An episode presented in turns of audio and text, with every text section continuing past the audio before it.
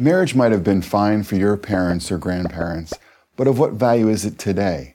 Isn't it, as more and more young people seem to be saying, just a piece of paper? Well, it turns out that piece of paper might be the most valuable thing you will ever own. Take the case of Doug Talby. At age 18, Talby worked a minimum wage job operating a press at a factory in Indiana and lived in his parents' basement. I didn't have a care in the world, Talby says. I didn't even have any bills. But after marrying at 19 and having kids, Talby's perspective changed. I had to step up and think about others and start taking care of them. Talby quit his factory job and joined the Army, where he made significantly more money and received housing and health care paid for by the military. Whenever he saw a chance at promotion, he pursued it. It meant more money and benefits for himself and his family. Recently, in a bid to further boost his family's income, he left the Army to work as a finance manager at a car dealership. He's now pulling in six figures. Men who see no need to marry or who are reluctant to marry until they make more money could benefit from Talby's discovery. Marriage has a transformative effect on the behavior, emotional health, and financial well being of adults, especially men.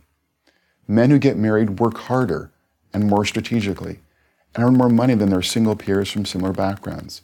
Marriage also transforms men's social world. They spend less time with friends and more time with family. They go to bars less and to church more. In the words of Nobel Prize winning economist George Akerlof, men settle down when they get married. If they fail to get married, they fail to settle down. My own research bears out Akerlof's view.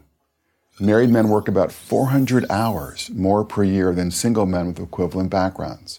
A Harvard study also found that married men were much less likely than their single peers to quit their current job unless they had another one lined up. All this translates into a substantial marriage premium. On average, married men earn almost 20% more than their single peers. That's even after controlling for differences in education, race, ethnicity, and other background factors.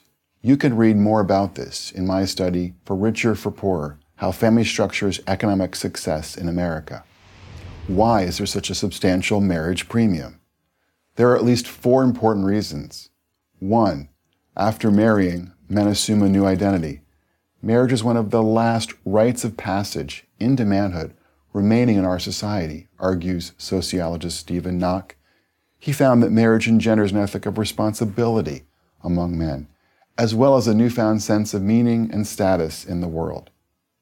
Two, married men are motivated to maximize their income. This means having a different attitude toward their job. They work more hours and make better work choices. Studies find that men increase their work hours after marrying and reduce their hours after divorcing. Sociologist Elizabeth Gorman concludes that married men are more likely to value higher paying jobs than their single peers. Three, there is evidence that employers prefer and promote men who are married. Married men are often seen as more responsible and dedicated workers and are rewarded with more opportunities to advance. Fourth and finally, married men benefit from the advice and encouragement of their wives, who have an obvious interest in their success. There is no better motivator than your spouse. The tragedy is that despite all the good news we keep learning about the benefits of marriage, the institution is in retreat. In 1960, 72% of all adults ages 18 and older were married. Today, it's 49%. In 1960, the average age at which men married was 23. Today, it's 29. The consequences of this are negative across the income spectrum, but they are especially so for those in the lower and middle classes. Marriage is a clear path to a better life. It always has been, and now we have plenty of data to confirm it.